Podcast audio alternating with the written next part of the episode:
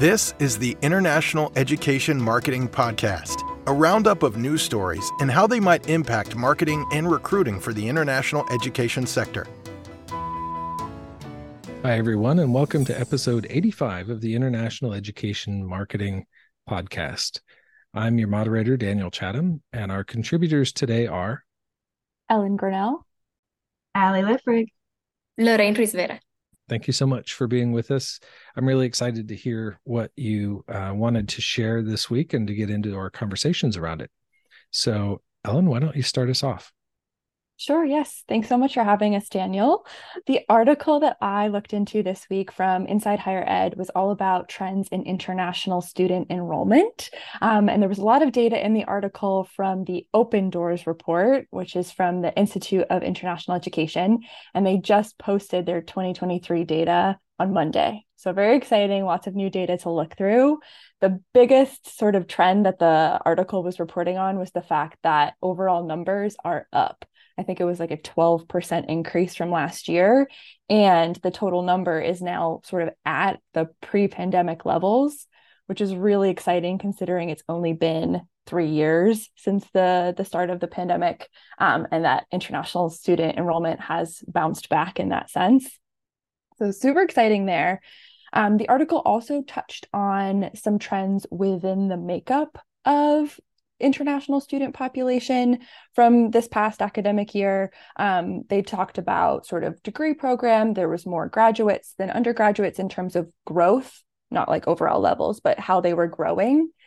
And then also looking at country of origin, they were pointing out that Chinese students, which is the largest group within international students, actually didn't grow. Their numbers sort of decreased, um, and other students from other countries had much larger growth. So I thought that was interesting in the sense that I know and I've heard this said that there is oftentimes a lot of reliance on the Chinese international student market for international student programs at universities and the revenue that they bring in. Um, so if this is the trend and that the, their enrollment numbers are not growing as much, that's going to have implications for recruiting strategies and maybe trying to diversify the international student market and where we're looking to recruit. Thanks for sharing that. That's an important uh, subject for us to get to.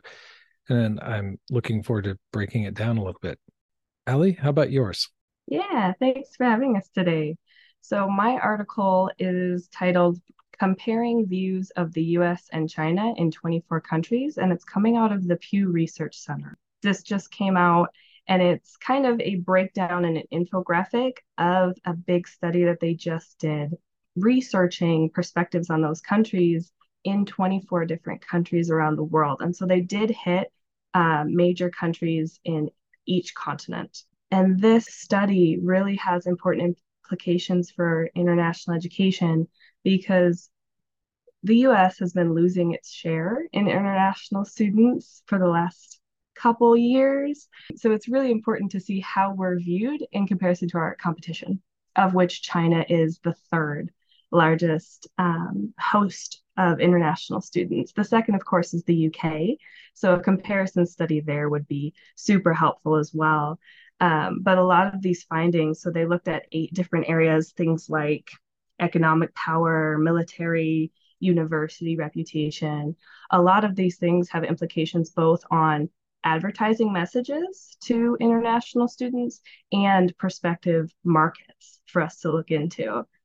Yeah, I can imagine that uh, the implications are significant. Uh, so, uh, and also I note that the relationship between these two articles includes China, but one is inside um, the student population and one is the perspective of. So maybe there's a connection that we can talk about on the other side.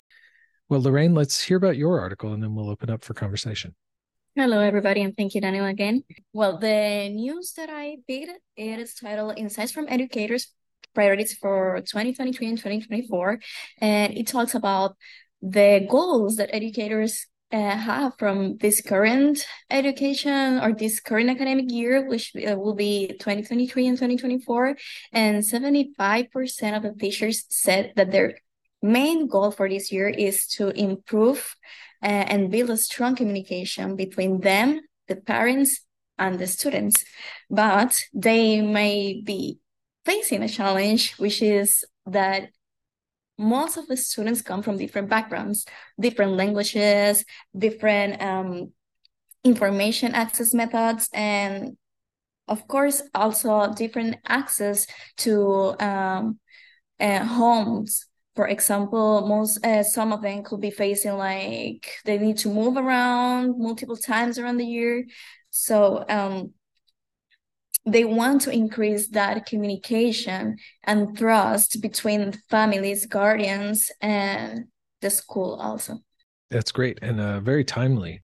It seems that trust is an element in not only how our institutions individually are perceived by prospective students, but broadly, the national welcome, the national reception for international students is an important one. And i feel like that's maybe a piece of connective tissue across all three of these is how do how do we consider trust when recruiting international students? And let's talk about trust and recruiting and and uh, maybe what it means for the strategies that we might take. Definitely. I also heard a connection when loraine was talking about trust. The article that I read also got in a little bit to how uh, there are growth in, in international student enrollments from other places, but they might be facing other challenges to actually enrolling, like complicated visa processes in the US. Also, things like uh, there are uh, more competitors popping up in geographic regions near them. So there's more competition. So there is more of an onus on US institutions to be gaining that trust to bring them in. Their numbers are growing, but if we want them to continue to grow at that rate, how do we build that messaging trust that we're going to support them through the visa process or whatever it may be? Yeah, I also want to comment that, for example, I'm I'm thinking about the the word trust, and this question comes to my mind: How will we react if we go to a place and nobody speak our language and nobody understand us and nobody tries to understand us. So how will, will, will we feel right? So when you go to a place and at least you you see that a person is trying their best to understand to help to you know give you something that's where this tr- the trust start you know growing. Yeah that makes sense.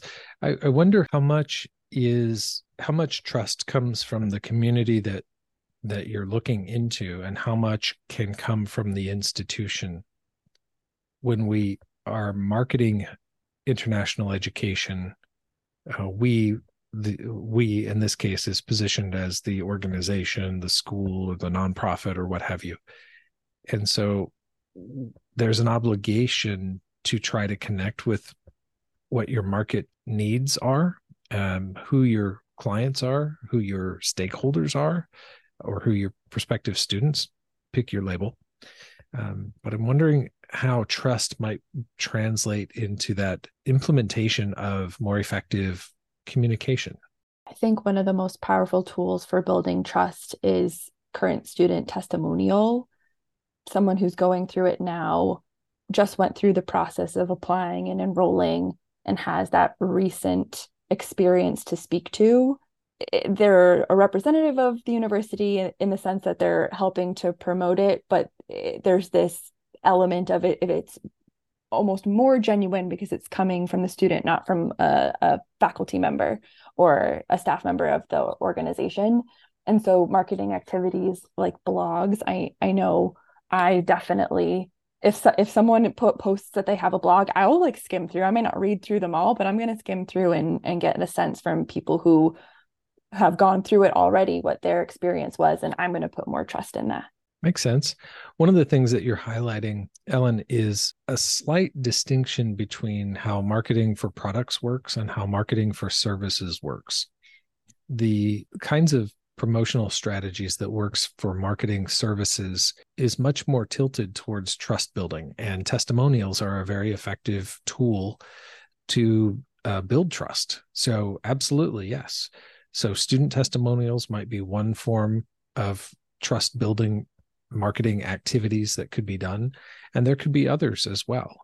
Um, we we lean towards more transparency and so-called proof about whether the service or in this case like a degree or a study away program or whatever uh, whether it is effective at delivering on the promises and that's because as, as a service you can't just return it if it didn't work. You can't come back to your home campus after a study away program and say i didn't learn enough whatever language.